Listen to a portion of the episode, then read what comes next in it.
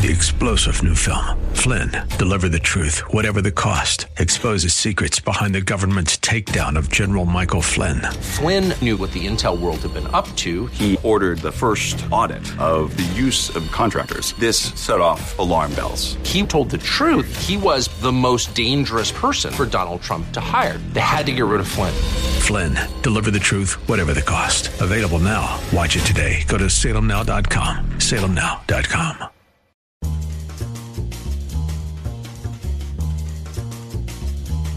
Today on the Town Hall Review with Hugh Hewitt, brought to you in partnership with the Pepperdine Graduate School of Public Policy. On Thanksgiving weekend, we'll hear from Salem host Dennis Prager. You remove God, uh, and eventually the American experiment will fail. He reads from George Washington. A day of public thanksgiving and prayer to be observed by acknowledging with grateful hearts the many signal favors of Almighty God. And from Abraham Lincoln. No human counsel hath devised, nor hath any mortal hand worked out these great things. You hear that? They are the gracious gifts of the Most High God. And addresses all Americans. You can express thanks that our founders were God believers, even if you are not, because it was that belief that gave rise to the freedoms and belief in human rights that you now enjoy. I'm Hugh Hewitt. Great to be with you. Catch my program each weekday morning live, 6 to 9 a.m. Eastern Time, and on demand 24 7. Learn more at hughhewitt.com. And follow me on Twitter at Hugh Hewitt. And follow this program as well at Town Hall Review. In October of 1789, President George Washington gave us the first Thanksgiving proclamation. Few presidents would be so bold with their faith in public today. In a moment, Salem host Dennis Prager will go through that proclamation the vicissitudes of American cultural and political life today, not to mention the dynamic period of history we're living through on the world stage, makes the Thanksgiving holiday all the more sweet. Thanksgiving gives each of us an opportunity to step away from the freneticism of our day to day lives and online media. Instead, be grateful to God for his bounties, for family, for friends, and for loved ones. My good friend and colleague Dennis Prager examines this very important holiday. Thanksgiving should be easily the most easily, most widely celebrated American holiday. If you don't celebrate Thanksgiving, there's something wrong with you. I'm so, I know. Ah, is he making a judgment? Yes, I am making a judgment. I I'm very open with you. Now, if you can't celebrate Thanksgiving because of some form of incapacitation or there is nobody to celebrate it with for whatever reason, that you're exempted. I'm talking about those of you who can celebrate the day and for reasons that I can't even begin to figure out are not. There can't be a religious objection to it. There can't be. What religion does not ask you to be grateful? Right? So it can't there can't be a religious objection. There can't be a secular objection. What secular argument would there be? Not to have a day to gather with people. It doesn't have to be family, it doesn't have to be friends, it could be people. It's a big deal, Thanksgiving. I am going to analyze for you a George Washington's proclamation, his Thanksgiving proclamation, and you will see what we should be as a nation. Just using Lincoln, Proclamation of Thanksgiving, Washington's, but Washington obviously comes first and sets the idea out that America should step back one day. That's why I'm very annoyed at those retail operations that will not honor the holiday. Look, I've I've said this on many occasions. It's not a political show today, although who knows what will happen, but remember, big business frequently does not have conservative values. So it's a it should never be confused with values. That doesn't mean we don't need big business. Uh, one has nothing to do with the other. I don't react emotionally to the fact that I just stated to you, but it is still worth noting. Today should be truly a day wherein there is quiet except for those who are expressing their thanks.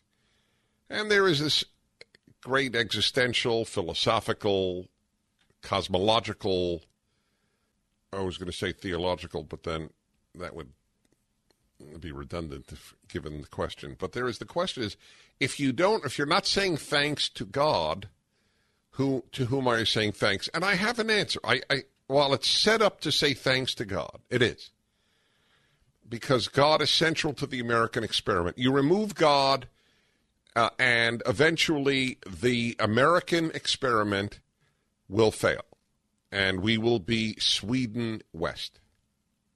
Right? Now, there are many people who want to be Sweden West.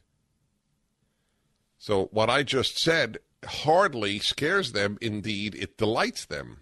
The prospect of being Sweden West Sverige West uh, is a very appealing one.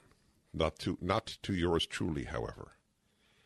But it is an interesting question, nevertheless. To whom do you give thanks if you don't believe in God? Now I do, obviously, so I give thanks to God.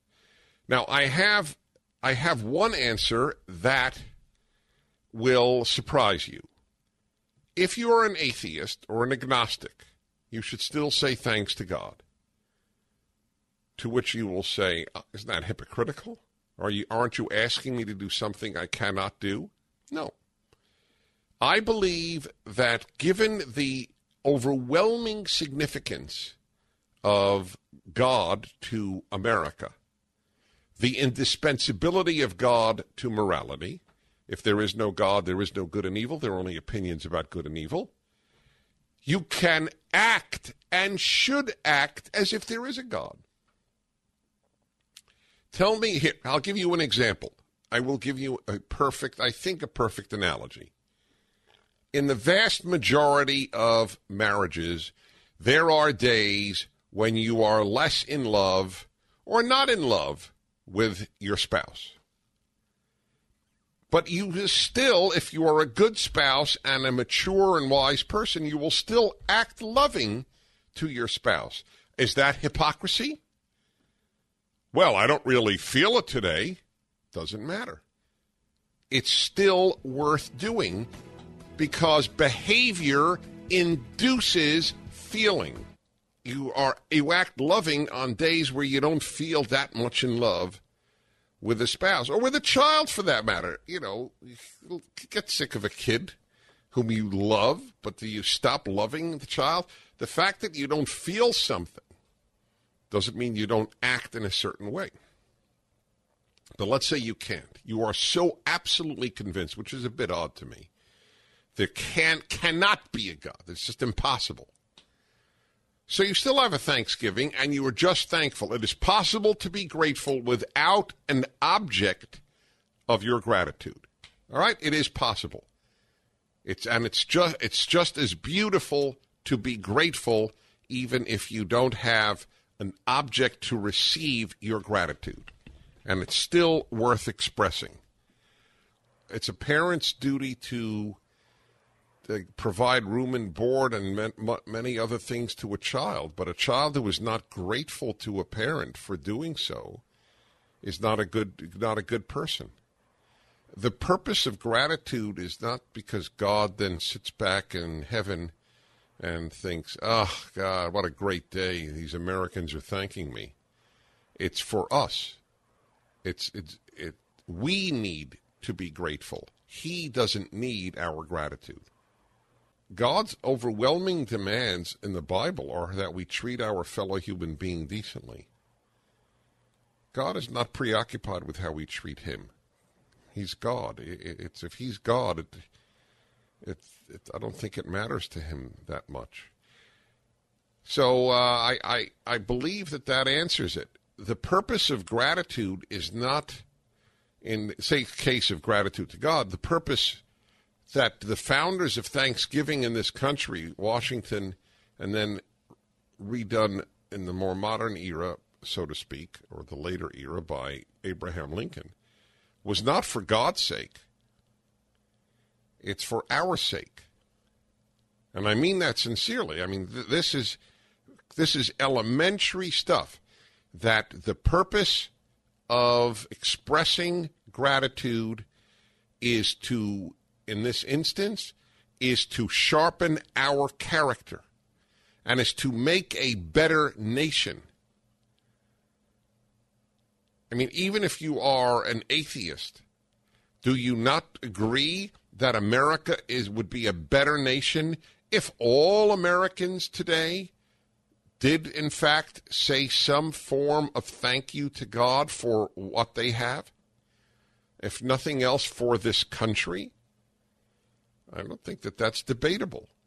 That it would be a better society if people did that. It was George Washington who first set up Thanksgiving, not God. That's that's the point. and he begins to could segue into what he said. 1789, October 3rd, proclamation by the President of the United States. Whereas it is the duty of all nations to acknowledge the providence of Almighty God. Notice all nations.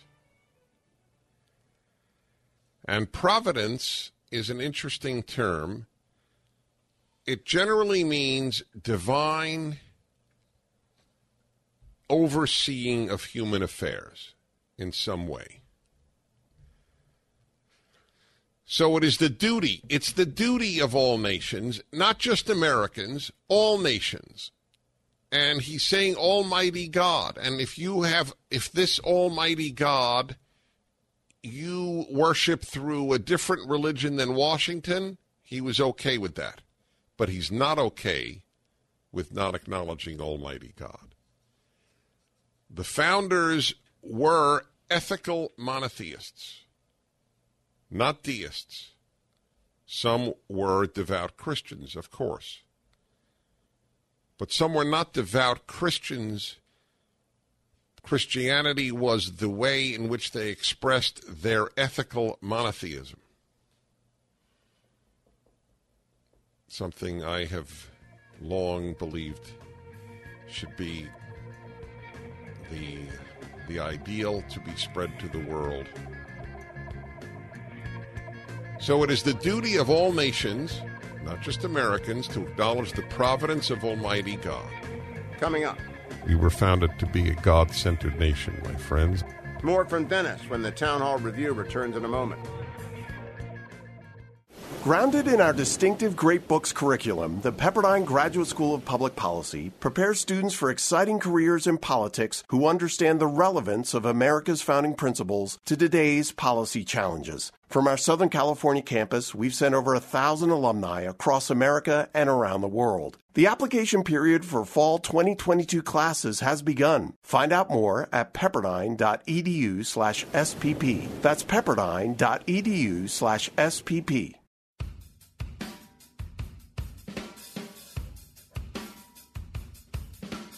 Welcome back to the Town Hall Review with Hugh Hewitt. Two of our great presidents, George Washington and Abraham Lincoln, gave powerful, historical Thanksgiving proclamations. Both recognized the need to appeal to and be grateful for a power higher than ourselves. Here's more from Dennis Prager. We'll pick up with him reading from Washington's proclamation. A day of public thanksgiving and prayer to be observed by acknowledging with grateful hearts the many signal favors of Almighty God especially by affording them an opportunity peaceably to establish a form of government for their safety and happiness. I wonder how many of you can, with good conscience and feel secure that your guests will be pleased, or at least not displeased, if you read the first sentence of George Washington's proclamation. How would they how would they react? It would be a good a good conversation, which incidentally would be reason enough to do it. Because there should be conversation about what Thanksgiving means on Thanksgiving. There should be conversation about what Memorial Day means on Memorial Day. But you have a particularly good opportunity on Thanksgiving since most people are either going somewhere or having people come to them. I was discussing the question of who do you say thanks to on this day if you don't believe in God? And I say it's still worth saying it. Unless you feel you are completely rupturing your entire belief system and you're being a phony, I don't think you're a phony. You can say, look, God is central to the American experiment. That I don't happen to believe in God is my problem. And that's an honorable way of looking at it. But it doesn't mean it's ignored.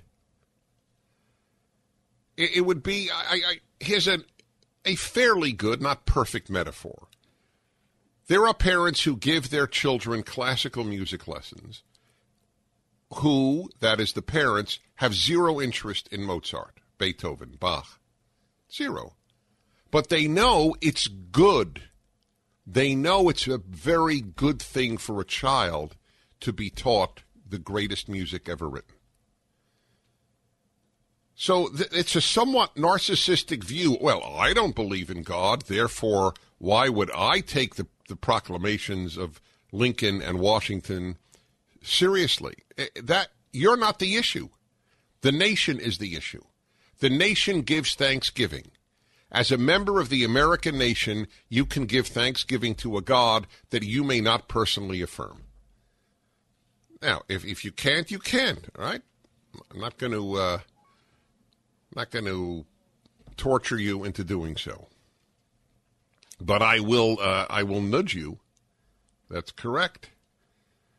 And you can express thanks that our founders were God believers, even if you're not because it was that belief that gave rise to the freedoms and belief in human rights that you now enjoy. The Thanksgiving Day proclamation of George Washington is, of course, the one with which most Americans are familiar. It has the greatest amount of prominence. But the president who was a painter with words, a man particularly gifted in the written and spoken word, is, of course, Abraham Lincoln. Let's pick up with Dennis. I read to you the very powerful proclamation of George Washington. Here is the one of Abraham Lincoln in 1863 for a National Day of Thanksgiving. By the President of the United States of America proclamation, the year that is drawing toward its close has been filled with the blessings of fruitful fields and healthful skies. To these bounties, which are so constantly enjoyed that we are prone to forget the source from which they come, others have been added which are of so extraordinary a nature that they cannot fail to penetrate and soften even the heart which is habitually insensible to the ever watchful providence of Almighty God. In the midst of a civil war of unequaled magnitude and severity, which has sometimes seemed to foreign states to invite and to provoke their aggression, Peace has been preserved with all nations, order has been maintained, the laws have been respected and obeyed, and harmony has prevailed everywhere except in the theater of military conflict.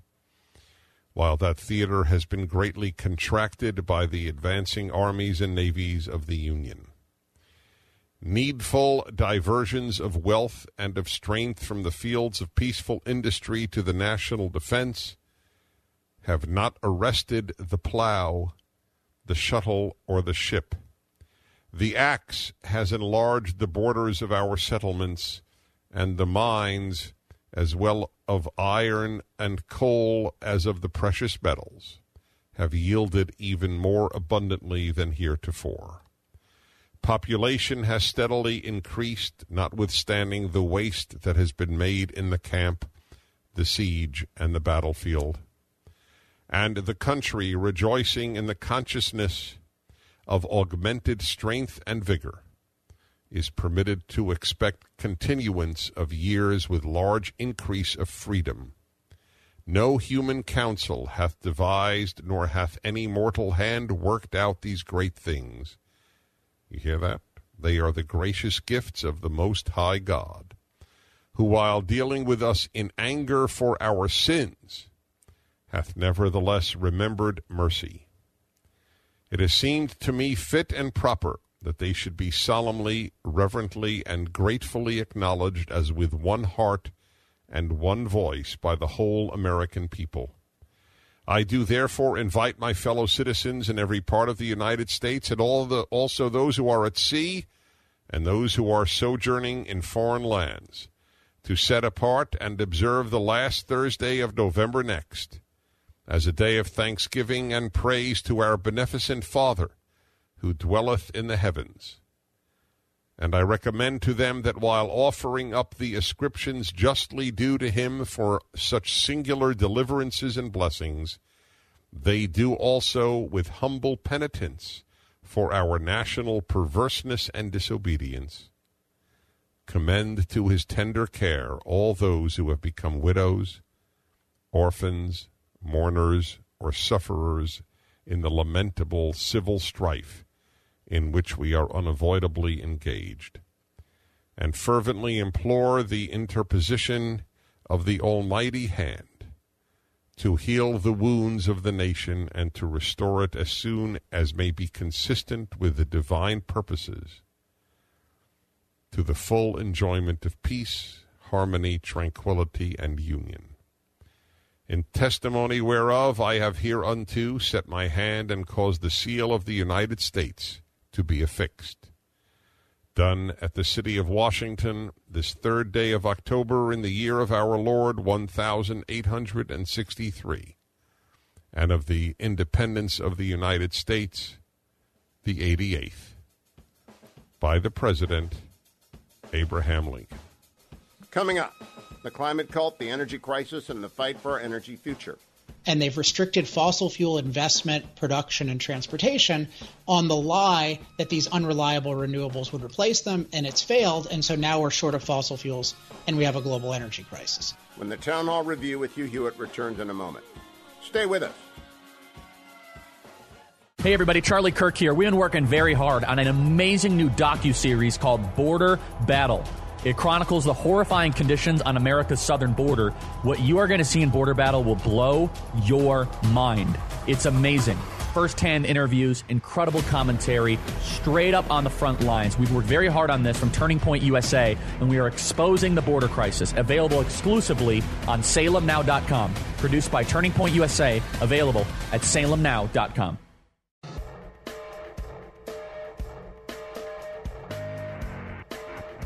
Welcome back to the Town Hall Review with Hugh Hewitt. Brought to you in partnership with our sponsor, the Pepperdine Graduate School of Public Policy. In the later years of President Donald Trump's term, he and his entire administration boasted rightly of America's hard fought for and won energy independence. The average gas price was $2.17 a gallon. All of that, our energy independence, the reasonable prices at the pump, it was willfully relinquished by President Biden. And now he and his team, the Biden team, do not want to turn back. In fact, President Biden's climate czar, former Secretary of State John Kerry, made it clear as gas prices have continued to soar. President Biden has made a very significant commitment for the United States to be, first of all, power sector carbon free by 2035. I've called it a climate cult. Alex Epstein, is pushing back against this movement, which he sees as increasingly religious. He's the author of Fossil Future Why Global Human Flourishing Requires More Oil, Coal, and Natural Gas, Not Less. He was a guest of my friend, Dennis Prager. But I just read a report in, in a, in a left wing source that we it's it's going to be so long before we can actually transition to what is called a green energy world. Are you familiar with this latest report of saying that? Well, you're seeing different people. So, you know, there was a big UN person recently who had said something to that effect. Um, but what's what's basically happened is there's been this mythology. There's sort of two two ideas behind we should rapidly eliminate fossil fuels. One is they're causing this climate catastrophe that will become an apocalypse. Uh, number two is that they're rapidly replaceable by so called renewables, mainly solar and wind. And what we've seen is all these countries have invested huge amounts in these renewables. They've given them huge favoritism and they've restricted fossil fuel investment, production, and transportation on the lie that these unreliable renewables would replace them, and it's failed. And so now we're short of fossil fuels and we have a global energy crisis. And so the idea that, oh, now it's going to work to rapidly replace them is even delusional people are stopping are not as deluded anymore. Really? Uh, that's happy to hear. Uh, when GM announced, I mean, some, some, some, of them, some of them are not as right. John okay, Kerry, that, yes, Joe Biden. Okay, yes, no, no, I, that's good, correct. I, I, I, thank you for modifying it. GM announced that by 2030 it will not be producing anything except electric cars. A, do you believe that's true? B, why are they doing it? I doubt it's true. I mean, of course, Tesla only produces battery cars, so it's possible to be such a manufacturer. I mean, I think the basic thing that people don't get is that there's no scalable way to replace gasoline cars with EVs. And so you can have some minority of people doing it, but if everyone tries to do it, you're going to run into massive shortages of all the raw materials. We're already having skyrocketing lithium prices at a tiny scale of EVs. So why are they doing this? I think a combination of status trying to anticipate future government uh, mandates. And um, I think they probably haven't thought through the scalability issues. I, I, I, doubt Mary Barra has fully, I think that's who runs GM, uh, has fully thought through these issues. What does a scalability issue mean? So, a scalability issue means how do you produce something at a given price or a lower price on a much larger scale? And one thing that all of these green things have in common is they involve many multiples times more basic elements than we're using today. So lithium is an example where people are talking about we need 100, 1,000 times more lithium we never have that kind of scaling and keeping the cost low. And we're already seeing with a modest amount of scaling that the cost is going sky high. So whenever you impose a very artificial crash timetable on the market, you get these drastic price increases, which these people are not factoring in. So I'm going to ask you another question related to the electric car, and mm-hmm. uh, it, it, might be just a very simplistic, not just simple question, but I don't care. I I don't know the answer, so I'm asking you. Since we're already experiencing, you and I both live in California, we're already experiencing brownouts almost every summer where simply the electricity dies for a certain number of hours in, in one of the most advanced democracies in the history of the world, and rich and one of the richest. And this is happening as well in Germany. So, where is all the electricity going to come from to power all these cars? It's unfortunately not a dumb question or a naive question. It's a question that people haven't really thought through. And one of my big points in Fossil Future is this idea that we're going to rapidly replace fossil fuels is not a really thought through idea by people with a real plan. Otherwise, they would just compete on the market and perform. It's by people with a deep hostility toward energy, not just fossil fuels, but also nuclear and hydro, who are just looking for a rationalization. So they say, yeah, okay, we'll build solar and wind. Don't worry about us getting rid of fossil fuels. Don't worry about shutting down the pipeline. Don't worry about banning leasing on federal lands because we have this magical solution. And then you look at the details and it's like, you haven't thought this through at all because you're already making electricity more expensive, more scarce, less reliable. Coming up. It's a hostility toward all forms of energy. More Alex Epstein when the Town Hall Review with Hugh Hewitt returns in a moment. As the Pepperdine Graduate School of Public Policy enters our 25th anniversary year, we've remained committed to a single truth of world history that ideas have consequences. To understand these ideas and their impact on today's politics and to test them quantitatively requires the unique curriculum we offer on our Malibu, California campus. Apply now for fall classes at pepperdine.edu/spp. That's pepperdine.edu/spp.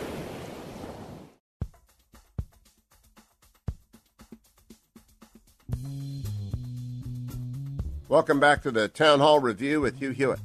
Americans are coming to grips with the fact that the environmental left, the climate cult, as I've called it, is not really about a forward looking plan to help humanity prosper in a future without fossil fuels. How do you know? Well, they never talk about nuclear power, for example. That's part of their cannot do list as well. In fact, with control of both chambers of Congress and the presidency as well, the environmental elites in today's Democratic Party have had an opportunity to let their agenda play out and humanity has not been helped.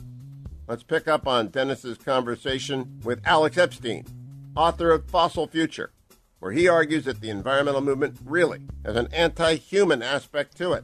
Why do you argue that? I know that's a big theme of yours, so elaborate.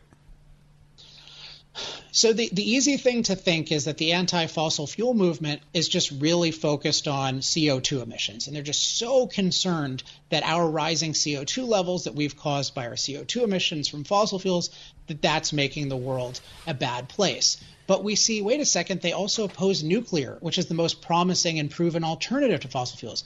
They oppose hydro, which is the next one after that. And then with solar, wind, and batteries, they oppose mining, which needs to be scaled up massively, and they oppose uh, massive amounts of development, which are needed for transmission lines and for building the things. And so, what you see as the common denominator in this anti fossil fuel movement is not a concern about fossil fuels, it's a hostility toward all forms of energy because all forms of energy involve impacting nature. And, and the core thing I say about this in Fossil Futures the goal that's animating the green movement and in diluted form much of the population is not advancing human flourishing on Earth, but eliminating human impact on Earth. But the deep hostility toward human life, That's new. this is something you see emerging. Yeah, I mean, you see it with Rousseau. You see it with a lot of the people who have resentment over the successes of industrialization. I think there's a lot of envy there. And a lot of people like the idea that human impact is bad because even All though right. it makes them bad, it makes us worse. Alex Epstein knows a tremendous amount, but he understands a tremendous amount. The animating impulse, you've really explained it well, is is the opposite of human flourishing. It's like between the contest of nature and humans, they're rooting for nature. And now you have, by the way, it's very interesting. You're the founder of the Center for Industrial Progress, but your project is the Human Flourishing Project, correct? It's a podcast of mine. And what is the name of the podcast? It's called the Human Flourishing Project. Uh, And, and the basic idea is human flourishing is the theme of my work on energy, but I like studying it in other areas. So I have a podcast where I discuss it in other areas. Give me an example of another area. Well, a big area that I focus on is actually their, our creative and productive life. I'm a big fan of what I call relaxed productivity, which is the idea that we should produce tremendous amounts of value, but really enjoy the process instead of just being stressed by it all the time. And it's something I plan to write a book on at some point in the not too distant future. And so that's that's kind of I think one key aspect of flourishing that's misunderstood is that productive work can really make you happy, but it has to be approached a certain way. And I think you know you you just you study a lot of these kinds of things on the Happiness Hour, which is you know my favorite part of your show, and, I, I'm very interested in these kinds of issues, and I, I integrate them all under human flourishing. I love it. I, I love the name of the podcast. Is that how people find you? They just type in Human Flourishing Project? Yeah, if you just type it in on Apple, I've I've been a little bit delinquent in new episodes, but I think there are 98 episodes, so you got So- plenty right, to catch right. up So on. you could binge watch uh, for a while. Yes, exactly. This uh, the book is Fossil Future: Why Global Human Flourishing Requires More Oil, etc. Unfortunately, uh, China agrees with you. That's the irony.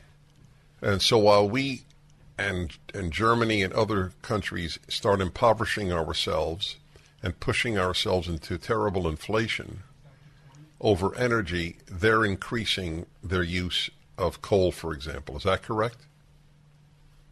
Yeah, for sure. This is one of the big motivations for me to write the book is is we're not going to pursue global net zero. That's not a realistic possibility. What is a realistic possibility is what I call unilateral disempowerment. So disempowerment means going from a state of empowerment, which means you have cost-effective energy in modern life, to a state where you have less of it uh, or none of it. So a place that has been disempowered is Venezuela, you know, primarily by socialism.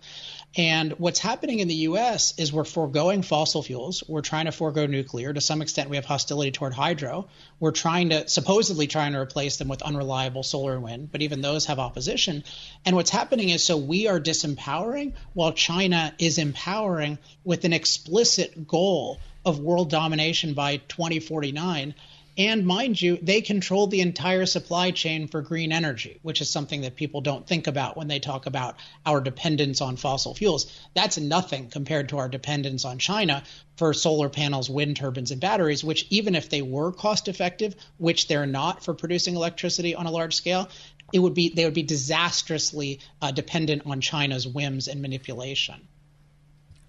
Wow. I was thinking the other day about this. If there were a not even a military conflict, but an economic war with China, the amount that we are dependent upon China. I mean, somebody told me just recently we get our vitamin C from China. so uh, your point is is not new to me, but I didn't realize even the the green world is dependent upon especially the, especially the green especially world. the green world. But here's here's the kicker. Especially the green world is dependent upon China, which is completely okay with being dependent on coal. Yeah, and so that's part of the fallacy of green energy is it involves, you know, Chinese coal, Chinese slave labor, Chinese low environmental standards. And so it's part of the reason why I say it's not a serious attempt at energy. It's just a rationalization for people who have hostility toward energy in general, uh, uh energy in general, and then human impact in general. That's exactly right. So explain this. I think you have alluded, I know you've alluded to it uh, so I believe France is gets sixty percent of its energy from nuclear uh, power. Electricity. Sorry, electricity, not energy. Good. Just thank electricity. You. It's electricity. Energy. That. Thank you. Where does it get its energy from? Well, oil. I so mean, it's o- uses a lot where, of oil. Where is it getting its oil from? That's what I meant. Oh, I don't know exactly there where they're importing okay, th- it from. all right, but, fine. You know, they banned fracking. So they get six. They banned fracking. That's fascinating. Coming up there's a deep like hatred of humanity. A few more minutes with Alex Epstein and Fossil Future in the final segment of the Town Hall Review with Hugh Hewitt. Stay with us. Hi, it's Mike Gallagher. I start every day by reading through the stories at Daybreak Insider. In just 10 minutes, I can zip through 10 stories that help me start my day and help shape where I go with The Mike Gallagher Show. Over a quarter million people get Daybreak Insider by email daily, and it's available to you at no cost. Go to daybreakinsider.com and simply plug in your email. That's daybreakinsider.com. In five minutes, you will be the most informed person in the office. That's daybreakinsider.com.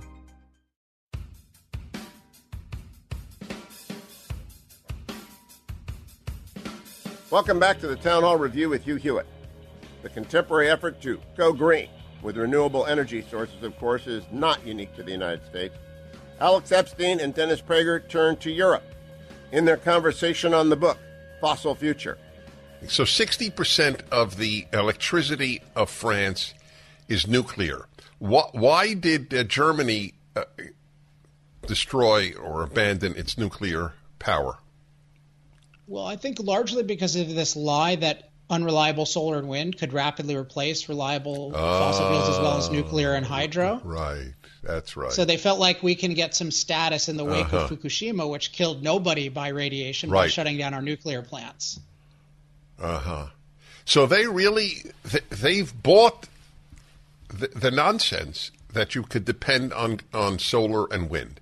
Yeah, although interestingly, you know, one of their major power sources that's unheralded is they use wood pellets, often coming, I think, from the U.S. At least Europe uses a lot of this to hit their their uh, targets. Europe uses a lot of wood that we chop down using oil, transport using oil, and then they burn it with a lot of emissions, and they call it renewable and pretend it's solar and wind. Would you say environmentalism? I mean, not the idea that we should be concerned with the environment, just environmentalism is a secular religion. Yeah, I mean, I think it's. I mean, I don't even think it deserves to be called secular, but I think it's a prim- primitive, anti-human uh, religion. And and the concern with the environment, I think, is a vague way that they want us to think about it. It's really a belief belief that we should sacrifice to the non-human, which is nature. The rest of nature, though, I think of we're the best part of nature. So it's really a hatred of the human part of nature. So it's a fascinating thing about the left. They most of these people are are overwhelmingly the uh, the heads of the environmentalist uh, activist movements are white. They're generally rich, So they hate themselves for being white and they hate themselves for being human. There's something very sick going on. It, it is it is very sick, and you know Douglas Murray has this new book, The War on the West, Yes. which I thought was really good, and he really identifies how the hostility toward the West is not about the things they say, because racism is much worse other places, slavery was much worse other places. There's a deep like hatred of humanity, and I think a lot of it is envy driven. Some human beings who feel inferior like the idea, like ideas that make their superiors inferior. That's the Israel test of George Gilder. Hmm, interesting. Yes, test yourself how you react to those who are more successful than you. Do you resent and hate them, or do you want to emulate them? To him, that is the ultimate human test. Thank you for joining us for the Town Hall Review with Hugh Hewitt. Catch up on earlier episodes at our website, townhallreview.com, and sign up for a daily dose of the best in talk radio. Special thanks to executive producer Russell Shubin, producers David Pouchon, Michael Cook, Adam Gantner, Adam Ramsey, Jacob Orduña, and Duane Patterson. Let me say thanks once again to our sponsor, the Pepperdine Graduate School of Public Policy. I'm Hugh Hewitt. Thank you for joining us.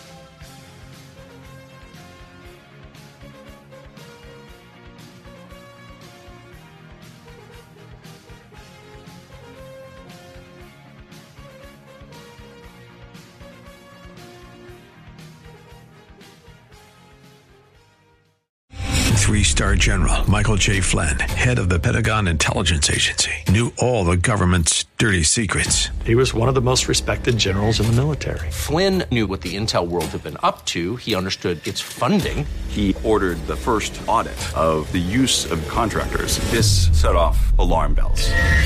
The explosive new documentary, Flynn, Deliver the Truth, Whatever the Cost, and covers the facts behind this scandal. Flynn told the truth. He was the most dangerous person for Donald Trump to hire. I find out the worst enemy that I'm going to face in my life is right here in America. They took my assessment and they wanted me to change it. And I was like, I'm not changing it. They had to get rid of Flynn. With in depth interviews, archival footage, and never before seen personal records of the man behind the headlines. I just felt like I was drowning. Flynn, Deliver the Truth, Whatever the Cost. Available now. Watch it today. Go to salemnow.com. Salemnow.com.